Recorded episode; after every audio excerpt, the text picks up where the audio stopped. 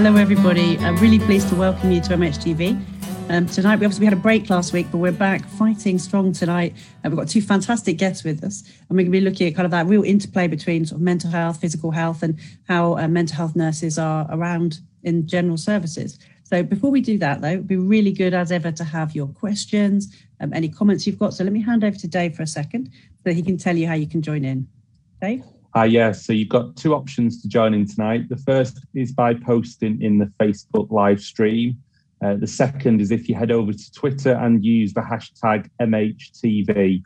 And we'll be searching for that hashtag tonight and we'll try and bring in as many comments as we can to our excellent guests. But before that, back over to you, Nicky.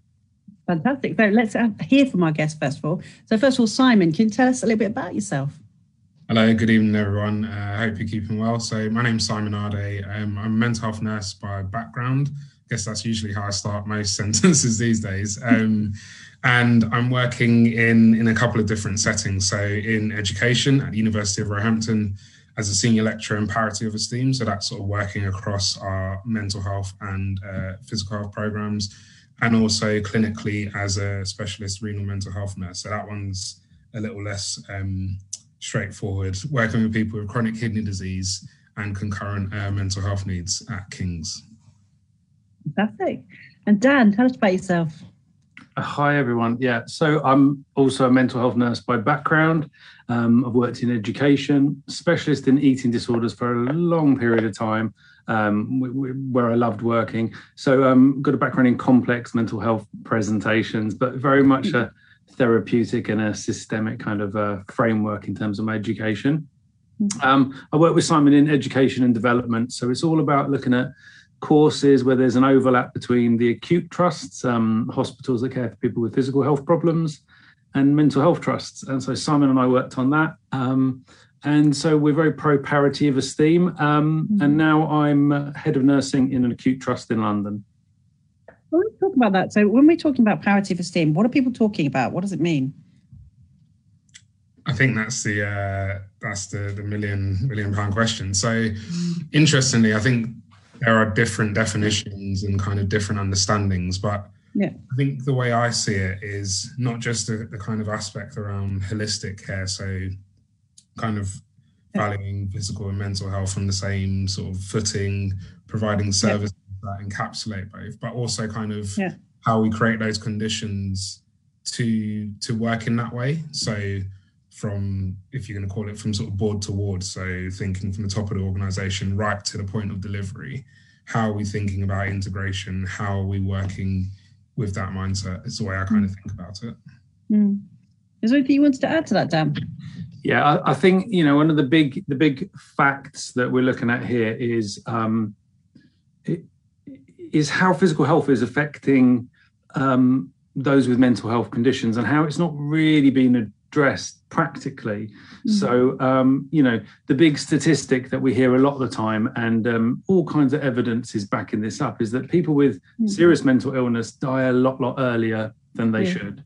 Um, so we're looking at 15 to 20 years. And because we know that, why are people with mental health problems dying so much younger, you know, maybe in their 40s rather than their 60s or their 60s rather than their 80s? Yeah. Why is that happening? So parity of esteem is really kind of like this sort of banner or this flag, this phrase that we're using to say, let's let's make a difference to that. Like mm. Simon says, from board all the way down to ward.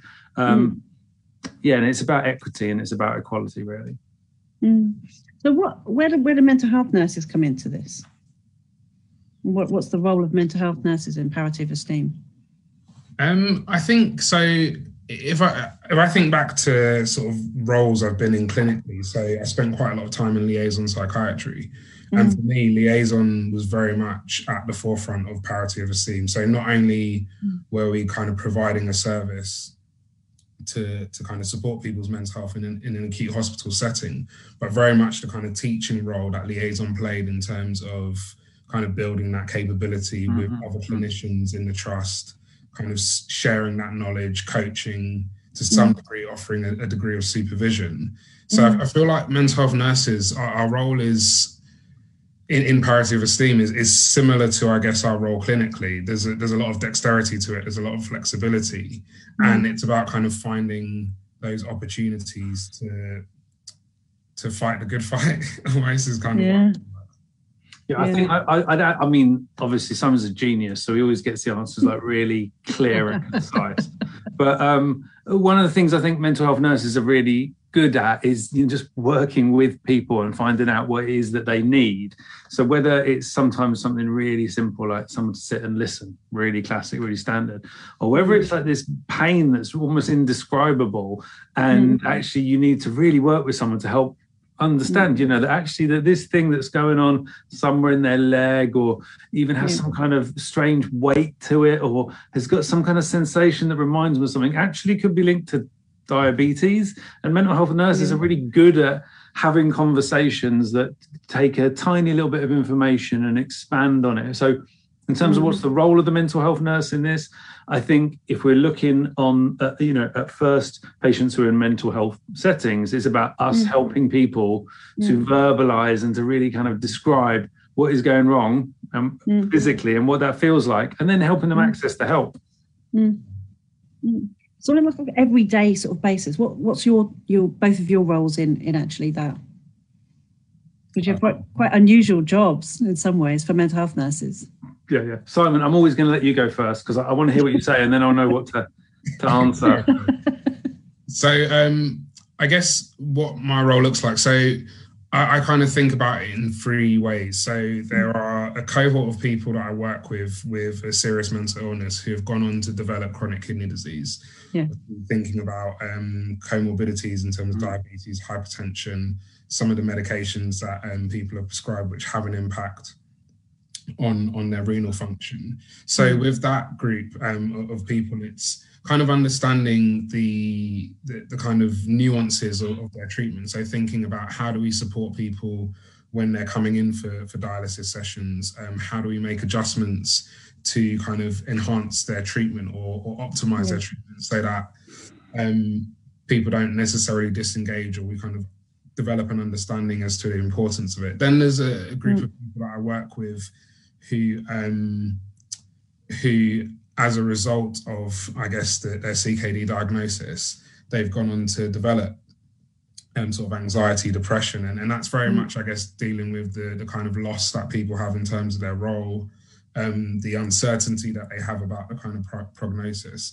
And then I've got a, a big group of people in the middle, um, and I think we'll all recognize this. People who Mm. don't necessarily fit into to, to the boxes of services as we create them.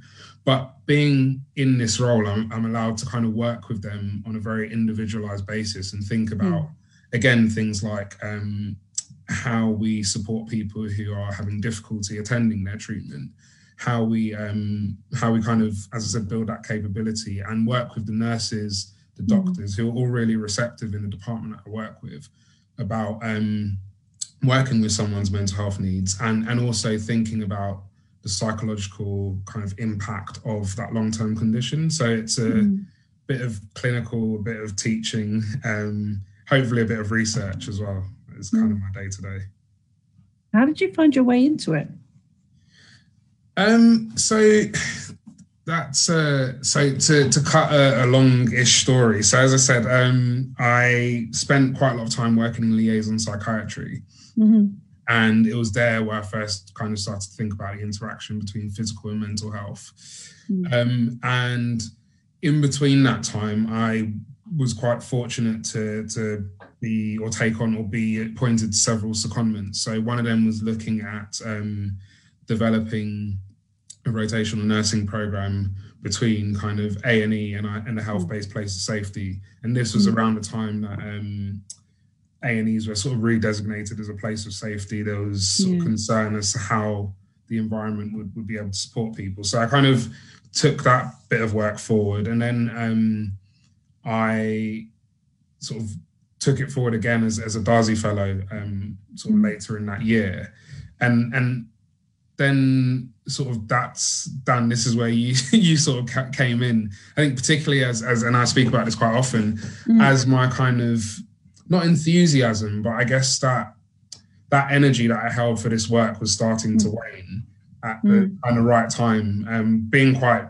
burnt out and sort of going against that tide, Dan came came on board and and uh, helped kind of take it to the to the next level. And so I'm sure we'll come on to talk about this. But after mm. we'd finished that piece of work, um, I was looking for an opportunity to kind of do something around clinical leadership, but also mm. to do something um, kind of to, to sort of practice what I was preaching. So talking about integrated care and not sort of standing on the sidelines, but getting involved in it. And um, and actually, I applied for another job that I didn't get, but kind of mm. keeping that network going. This sort of job fell into my my inbox, and I thought that sounds perfect, and so I applied mm. for it, and that was almost two years ago now. Oh wow! Yeah, fantastic.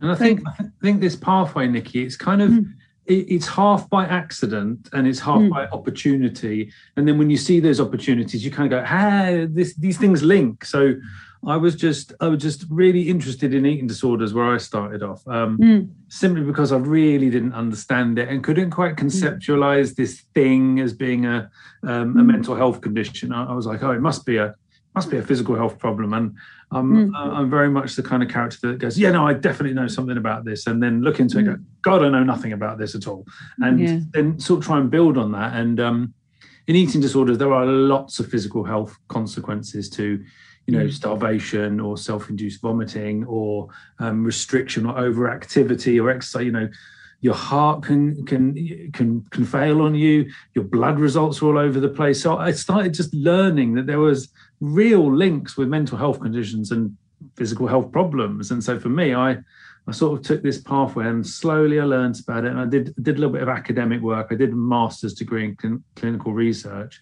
and I started asking questions about it. And then um, and then and, you know another job came up, and, and again we we should probably both thank. Uh, uh, Kath Gamble, who works at Southwest mm. London at St George's, and uh, she was at the RCN, and she'd often go, wouldn't you guys, you know, be interested in doing something like this? And we'd go, oh yeah, yeah, very good, that's very interesting. And we'd look at it and think, wow, where did where did this opportunity come from? So we we've both had opportunities to work on projects before I mm-hmm. think our current jobs that had a parity in the in you know is the core important part of them. And so we kind of started working on different projects, you know, a Health Education England funded project, an education project, whilst we were doing our other jobs. And then and then mm. It got to a certain point where we're like, well, we know quite a lot about these areas now. So it, it, we would be doing a disservice to our organizations and our mentors and mm. the people who'd helped us if we, and, our mm. patients if we didn't just keep pushing at it. Mm. I think. Yeah. yeah. no, that makes sense. It really does. Is there anything you want to add, or, or, can we perhaps maybe think about one of the things we were going to think about is um, the last year.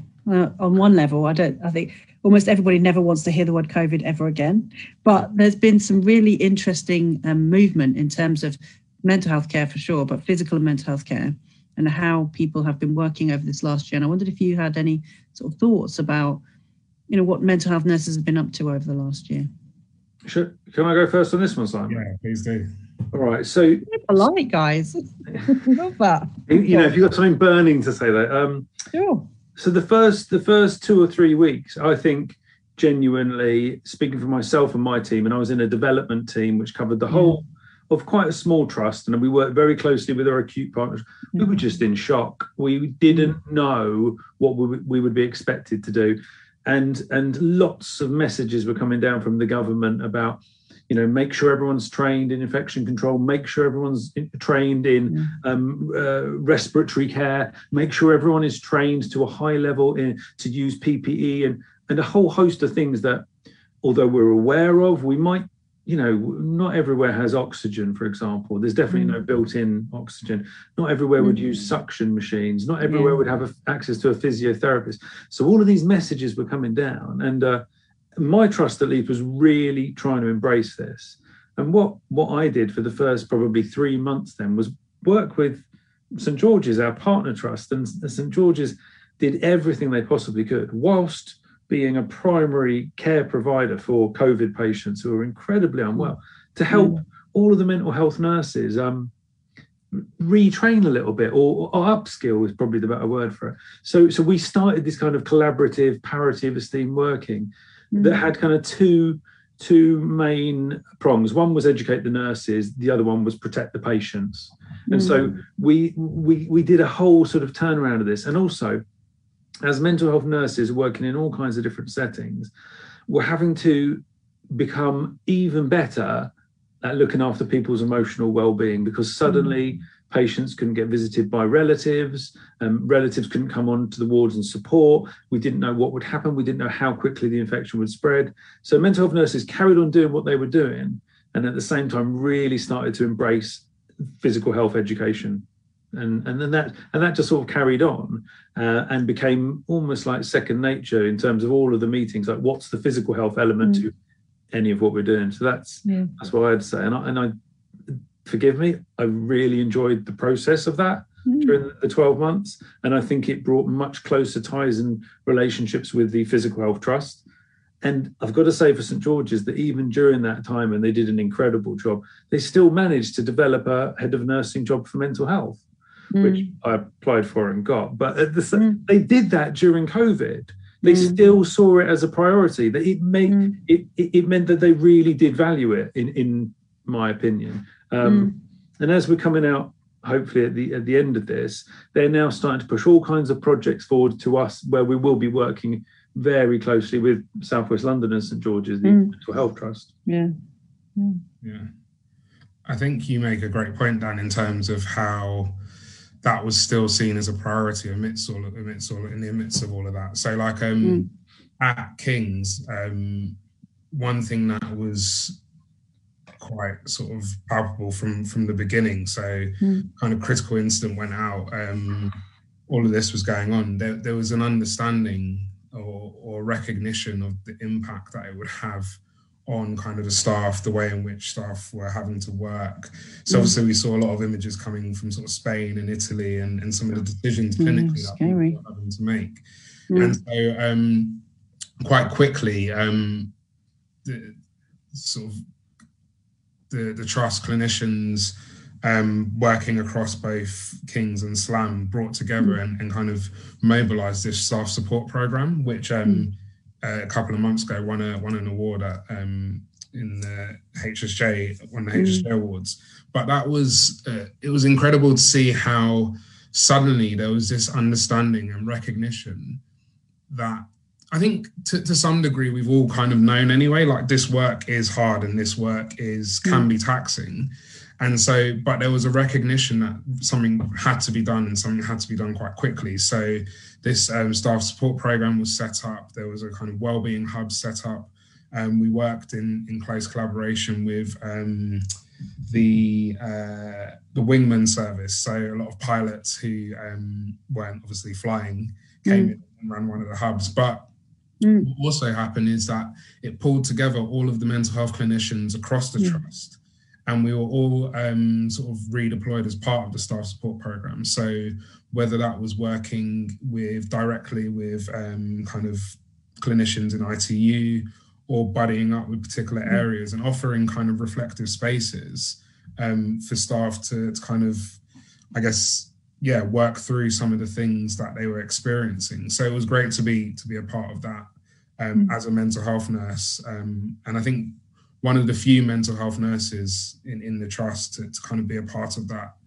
And then also, um, I guess I was talking to to one of my colleagues about this, and um, her and I we used to job share. So she's a general nurse by background, A&E sister, IT. Mm-hmm.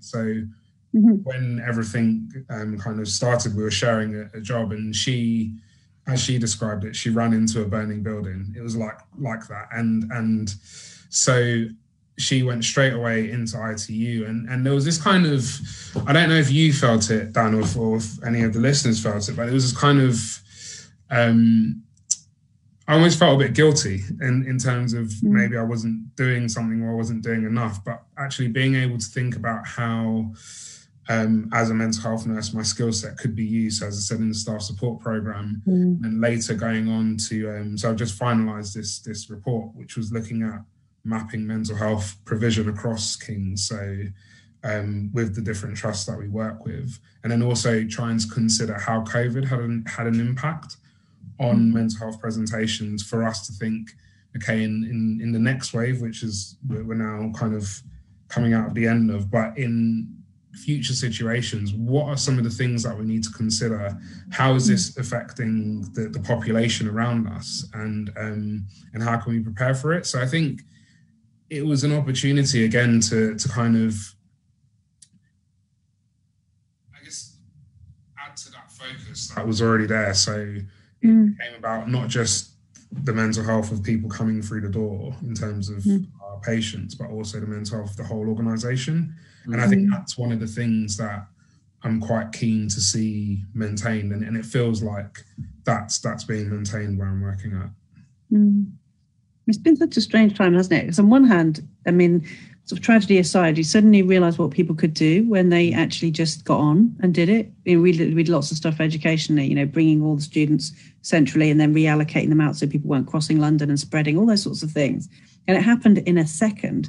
And, and again, banging on about education, you know, all this stuff we were told we couldn't do online, everyone does it now. And if anyone ever tried to write a policy two or three years ago about calling calling service users instead of having them come in. Everyone's like, that's impossible. And now you're like, "Hmm, is it though? Or is it? and, and so we're working in a really changed sort of situation. But one of the things I found a little bit disturbing, I know how you guys felt about it, was when it all started to subside. All of a sudden, like the free like coffee stations started to disappear, and you know what I mean. Like you sort of started seeing a bit of a retrenchment Yeah, it's like, hey guys, you might die. Have some coffee and biscuits. You're like, well, okay. I never turned down coffee and biscuits for sure. And then at some point they're like, still might die, but we're right. We're totally out of biscuits now. and it was, it was, it was a strange sort of, uh, yeah, very strange time. And also thinking about well-being of staff, how that gets cast as a mental health issue. When actually being scared in a pandemic isn't a mental health issue. It's a perfectly rational response. It's reasonable to be worried or frightened or tired or overworked. Those things are all really reasonable. So there's there's this really weird kind of balance between how we manage mental health and how we respond to supporting staff at difficult times. I wonder if you guys had any thoughts on that. Well, I, I, I'm not sure whether I am quite answering what you were saying, but it, it sort of jogged something in, in my mind. Hmm. That, that for me, although obviously COVID as a as a pandemic, as an experience for the entire world, is dreadful, awful, frightening thing. Mm. Something that I feel happened over the last, you know, 14, 16 months is that the world's understanding of what emotional well-being is has changed. Yeah. The entire, Mm. I mean, there will be Yeah. people who obviously refuse to accept that, but the, the world now has an understanding of basic mental health and feeling of unwellness or feeling of distress or feeling of unrest. Whereas uh, uh, before, perhaps, you know, in the world, and people could be forgiven for thinking, ah, yeah, people with mental health conditions have mental health problems. You know, people with mental illness have mental health problems, and we, the rest of us, do not. You know, Mm. but actually, I think now everyone realizes that we're only ever a couple of incidents away from Mm. going under, from becoming depressed, from our anxiety rising up, from Mm. panic taking over, from the fear of death, from our mortality. It's only just there.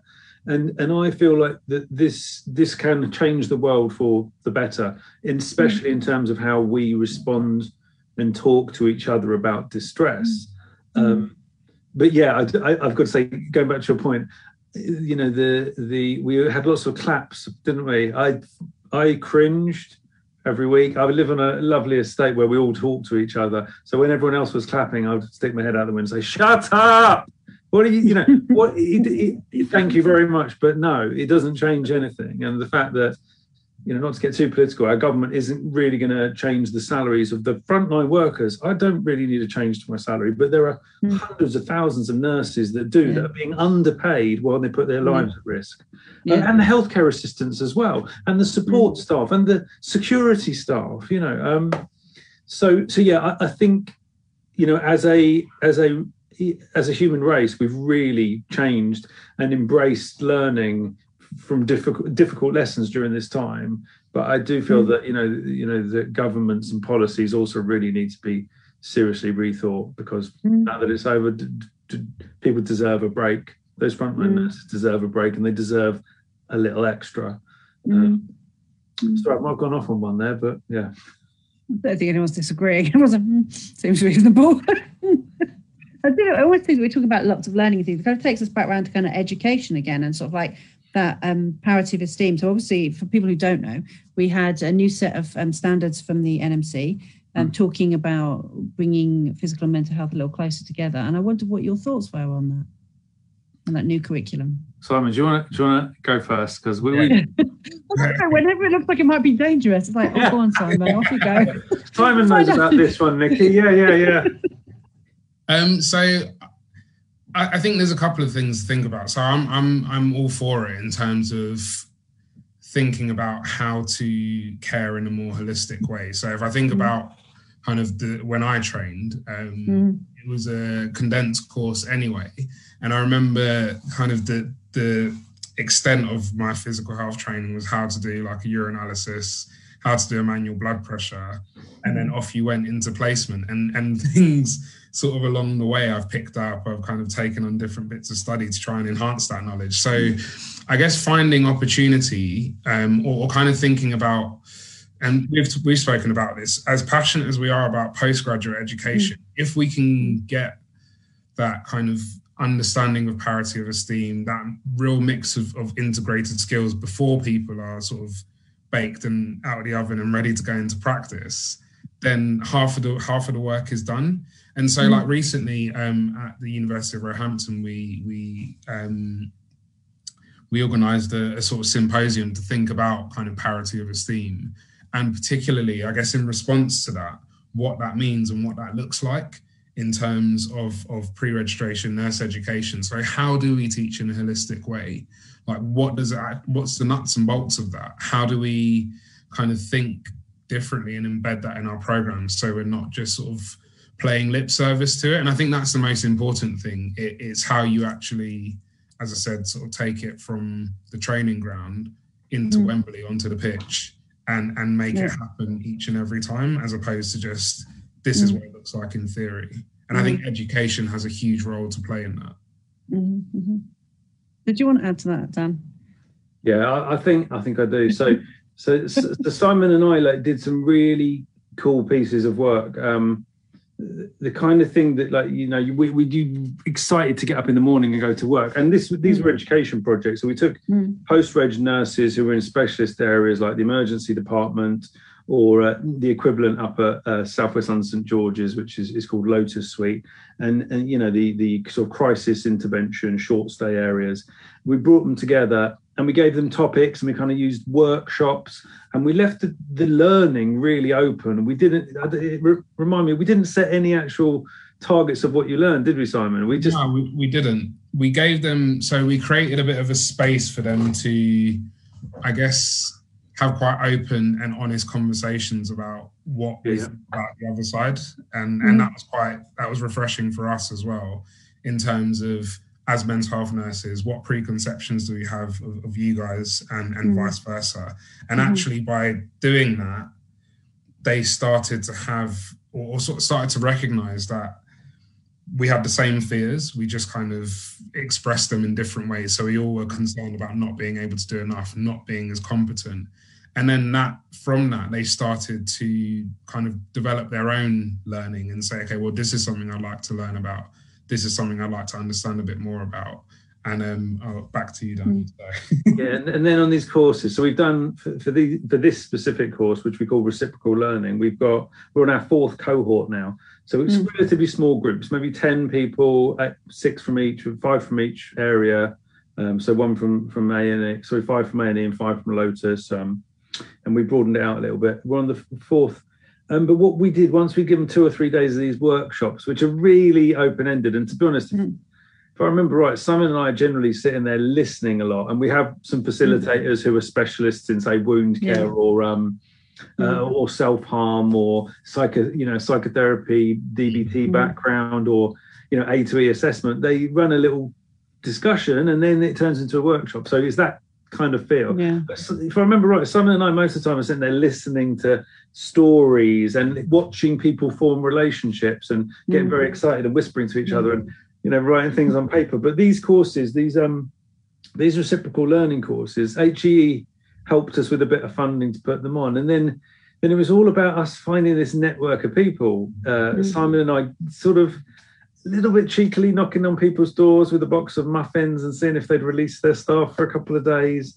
Mm. Um, and like a, a, lot a lot of networking to get um, placements set up and i mean they're shadowing placements so the a&e nurses go up the road and vice versa mm. and they spend a few days in each other's environments really just mm-hmm. observing and mm-hmm. and then everyone comes back at the end of this you know shadowing experience and they share more ideas mm-hmm. and like um, I mean, I'm probably am an emotional person, but the, this the, that are. last day is yeah, it really fills me with like excitement and emotion yeah. and hope. And we haven't like enforced this set of learning on on these mm. nurses. We haven't said mm. this is this is how you will become a um, a competent at physical healthcare, and this is what you need to know about mental health. We just bring them together and then let them form their own network and um, mm. suggest a few topics. Simon, you can come in here now. Yeah, no, I, I've actually got some questions from students. Actually, if you guys are feeling it came for them, there's one in there that you might like, and particularly for the first one. Um, oh, should we have one registration? So we've got a second year student asking. You know who you are. I will track you down, second year student. I'm joking. should we have one registration? Yes, no, and obviously we'll come to Dave for this as well no reason the health visitor should be left out. um, I think how long's a, a, sort of piece of string? Like it, I think ideally it would be great for everyone to kind of be in the same space, kind of sharing that knowledge. And I think that's what sort of Dan was attesting to. When you bring people mm. together and you allow them to share the same space and to share narratives, you realize the commonality, you learn from each other, everyone has an opportunity to to grow. I think if something like that were to be done, it would have to be done quite sensitively so that mm. some kind of because if it was one registration, some disciplines weren't um, kind of more represented or or certain kind of things weren't left out. So it, I think currently probably it's it's yeah it, it's a difficult one. Um, well, just any anybody who starts the answer to that with it's all about kind of like coming together and sharing narratives. It's not just a general nurse; they're a mental health nurse. like, who says that in general services? Come on. I, I do. I feel like well that it might put people off joining. I don't think everyone wants to be a mental health nurse, and I tell you what, I I always tell this story when I start with a new group of students. I always say, "Oh yeah, I might." When I was trying to decide whether I'd become a nurse, I did a clever exercise. I went upstairs and I wrote everything down why I should become a nurse and why I shouldn't become a nurse. And so I got four A4 sides of the reasons why I should become a nurse. And then on the why I shouldn't become a nurse, is something like because I don't like blood and bones sticking out and etc. etc. I'm like, okay, well, I won't become that kind of nurse then. I'll become the kind of nurse that talks to people mm-hmm. and does mm-hmm. therapy and i'm like that's mental health nurse. So so mm-hmm. one registration i can understand the idea but i think i think there is something in the identity of the adult nurse the identity of the child nurse the identity of a learning disabilities nurse and a mental health nurse that means a lot so much to the person um, to each of us. And i think that that wouldn't fix the problem you would mm-hmm. still potentially have um, um, an outweighed ratio of, of, nurses who wanted to work in different areas and who had more interest and perhaps so i think it makes sense that there, we have those specialist areas mm. dave did you want to join in as a multiple badge holder yeah I, I think as you were talking my answer is no uh, i don't think we should have a single nurse registration uh, I think, you know, for the points that have already been mentioned, but I, I sometimes think back to something you said, Nicky, a few years ago when uh, we were doing the mental health nursing future memes. No, uh, and I, yeah, and and I think on yours you kind of spoke about finding your tribe, and I think that's a really kind of nice sort of descriptive way of you know talking about you know being a part of the nursing family. That I do think that you know there's different sort of bits to the nursing family, and, and some people kind of suit being in one part of it, and some people suit being in the other part. Mm. I kind of hope that what what can be done is that you know people kind of uh, you know honor the different sections of it, and we yeah. we kind of recognize the different skills. And, and I think certainly what I on, on my kind of nursing journey, first as an adult nurse, then going into health visiting, uh, and then doing the job that I do now, is you know really kind of respecting and recognizing the expertise of both of, of all four fields. Mm. Uh, and I, I, think what always makes me feel really sad is when I speak to adult nurses and they say they feel that they're the the mm. forgotten sort of field of nursing, and then you speak to mental health nurses and they say that they feel that they're the forgotten mm. field of nursing. And, and, and again, that kind of replicates across all the different sections. Uh, but you know, all are important, aren't they? You know, all have, uh, have really mm-hmm. valuable skills to to to bring. Yeah. And, and I think the other thing to say is actually, you know, generic nurses. Have you got enough time to be able to become skillful in all the different parts that you do an excellent job? And I just think it'd be impossible that you know actually to be a really good mental health nurse takes a shed load of effort mm. to do you know important work and, and, and, and important education. So, you know, I'd kind of worry that if we if we kind of tried to make everyone a, a, a jack of all trades, then we certainly become a master of none. Mm. That's a really thoughtful answer. Yeah. I can't believe we're still friends after all these years. you haven't jumped me, but good for you. I've got another three. Okay, one one here is um, um, I'm in my third year now. I have to go in and out of adult nursing placements sometimes. And even though I had a first year placement, I don't really feel like I belong. Have you got any tips for blending in in a general hospital? Or just feeling uh, like you belong, maybe? Don't blend in. I'll say that, that's probably a start. Who, who's going to go first? Because you didn't plan it this time, and now both of you spoke. Sorry, Simon, you go first. we heard that, Simon. I said, don't blend in. I, I said, you know, why blend in? I mean, obviously, mm-hmm. you know, you follow the rules in any environment you're in, and you mm. you form relationships. But I, I, don't know that you do need to blend in. Mm. Sometimes it is about digging deep and finding the resilience to accept feedback that in a way that perhaps is different in an adult nurse or a general nursing setting. Um, mm. But you know, you'll really grow, and it will kind of chisel and kind of like shape who you are as a as a nurse. So I think it's really important to go through those experiences. Um, mm. But yeah, I, I, don't think blending in is good. I think taking a mm-hmm. curious stance, I think being open minded, I think mm. accepting when you don't know something and saying you don't know it, those mm. kind of really clear, simple uh, techniques for being in an environment that is alien to your mm. own. Um, and also being really thankful and really, really appreciative of what you are being taught and what are being offered. But yeah, if you're a mental health nurse in an acute setting, yeah, don't try and blend in. I can tell.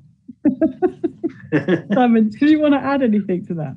Uh, no, it was kind of expertly put. I'd, I'd probably say exactly the same thing. Um, just kind of, yeah, soak up as much as you can, um, learn as much as you can, and and and I think that the, the fact that it's a, a completely different setting to what we're used to working in as mental health nurses. There's so much you can learn, and and and yeah, I remember one of my first kind of shifts working in liaison psychiatry and some pretty quick lessons I learned about uh, kind of situational awareness and and kind of thinking a, a bit mm. differently uh, coming from a kind of acute inpatient setting. So yeah, just soak it up um, and keep flying that little flag for mental health. Dave, did you want to add anything to that? Yeah, just uh, it, it's, it's funny because one of the things that I often think about is the the way that kind of nursing associates have developed because obviously mm. they don't have the four fields of nursing. Uh, mm. and it's interesting because Mushtag on uh, social media has made exactly the same point. So she said nursing associates are trained in all four fields of nursing, including placements. They're trained to work with all age groups. Should we bring back a common foundation in nursing degrees and then students can pick or change a speciality afterwards in a space of a year or two? And I think it's interesting because I don't know if you remember back a few years ago, there was the uh, Shape of Caring kind of report that came out from Health Education England, and that was kind of proposing that that common foundation program and, and, and sort of shifting things forward. I think one of the anxieties that I always have with any kind of you know, let's think about changing nursing in the future, is that we should never do it by kind of saying, let's pause what we do now. We'll spend a few years thinking about what we should do next. And then in a few years' time, we realize actually we're not going to change anything anyway, but we've wasted two or three years where we've not trained anyone. And it's that kind of bit about, you know, even if we look into the future of developing different elements to nursing, we need to invest now in getting nurses you know, educated and uh, out the other side with the current sort of structures that we've got. We, we, you know, we've never got enough space to leave it a year or two. Yeah, I think I think I think this happens in quite a lot of industries and a lot of um, um, we, we kind of punish people for making decisions. And I think that if we were to had, had a better system to enable people to convert once they had registered, you know, if we gave people more opportunities to work in each other's areas, you know, areas that they weren't familiar with, to get experience once, you know, post registration, because um, we've had lots of sort of problems or questions is probably a better word mm. with with um, you know managers saying, oh well, w- how can this person be in our area because you know we're not insured for this or. Yeah. You know, or the job description doesn't say mm. adult nurse, and oh, mm.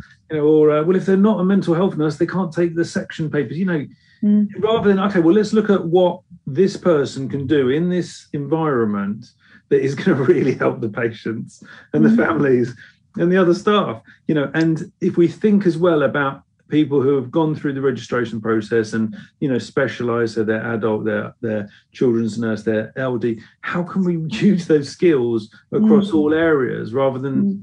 what's that phrase silos working in mm. silos mm. away from everything else you know look, there's an ld nurse passing but we won't invite mm. her in because she's you know and i think you know finding innovative, clever, quick ways to get people into different environments. But I mean, why would it matter? You've chosen your specialism, you're going to be able to use it once you've registered, but you can also work in all kinds of diverse areas. Mm. Yeah. We've got yeah. a couple more questions. I can see us we're coming to an end now, aren't we, really? Because we're running out of time. Did any of you guys want to chip in on that before we move on to these last two questions and start to wrap up? I, just wanted to say something, Nicky, about kind of that issue of managers choosing the kind of nurses that they want for the future. And, and I think we've got to be really cautious about that because obviously they're going to be influenced by budgetary constraints. So it might be that they want the cheapest nurse possible. Uh, it's also maybe that they'll, you know, if you said, what kind of nurse do you want today? Well, we want critical care nurses. We want nurses that, you know, can get people recovered from long COVID, you know, physically, and we want nurses that can immunize. And actually, if we just focused on getting nurses for those scenarios, then we'd be hugely letting down a huge segment of the society. So I just think we've got to be, you know, a bit cautious about that. Mm. Yeah, that's a good point. Somebody, do you want to say anything, or do you want to take this next question as it's coming out? Let's go for the, the next question. the two. There's one from a first year which I love, which is, "What's the weirdest thing that ever happened to you as a nurse?" So thank you for that question, year one. but I'll leave you to ponder on that and then clear out all the ones you absolutely can't say publicly. and, um, the other question is, what do you, what does mental health have to learn from general nursing, and what does general nurse nursing have to learn from mental health? Thank you for that. Thank you for that question. It's me, year three student. Nice one. You, Simon, definitely. Um, so again, like I'll start, as I said, kind of getting people sharing the same space and telling stories. I think there's an incredible amount of power in that. Um, and so I think there's the understanding or there's, there's the appreciation that a lot of the challenges that we're facing are the mm. same. Um, mm. If we think about um, kind of the people that we're working with and, and the challenges that they're coming with. So, kind of the social determinants of health. We're, we're working with this. Mm-hmm. And so, understanding that, I guess each of us in our kind of camps, if you will, understanding a bit about kind of what the other side does or, or kind of moving towards a bit more of a generalist position enables us to to not I guess hand off care as much. So there's there's less of, of, a kind of fragmented type of care for, for the people who come through our doors.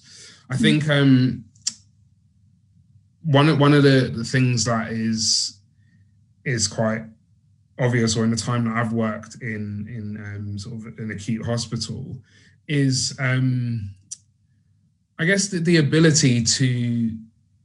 So I speak about kind of mental health nurses being quite dexterous and being quite flexible. But I've also recognized that in my kind of in my adult nursing colleagues, so particularly those nurses that I work with in renal. So having to be quite quite flexible and work in a way that is um, almost the, the, the, kind of tasks that they're doing don't allow. So if you're working in it in a very kind of medically focused way and it's very task orientated, being able to kind of step outside of that and and kind of think about the process behind that and the person that you're working with is something that some some nurses do really well. And i think it's something that some can also learn from kind of mental health nurses. And then i think us as mental health nurses there's there's a myriad of things that i've learned since i've been working in acute settings. So whether that's um, kind of thinking about your your sort of day to day kind of particular tasks particular skills but then it's also about um, just thinking about things like the, the, sheer kind of flow and volume of people that you see and being able to um, I guess to to adapt to that and to work with those different presentations. So we, we've all I think we've all got something to learn. Mm. I guess it's about teasing out what that is in particular. Mm.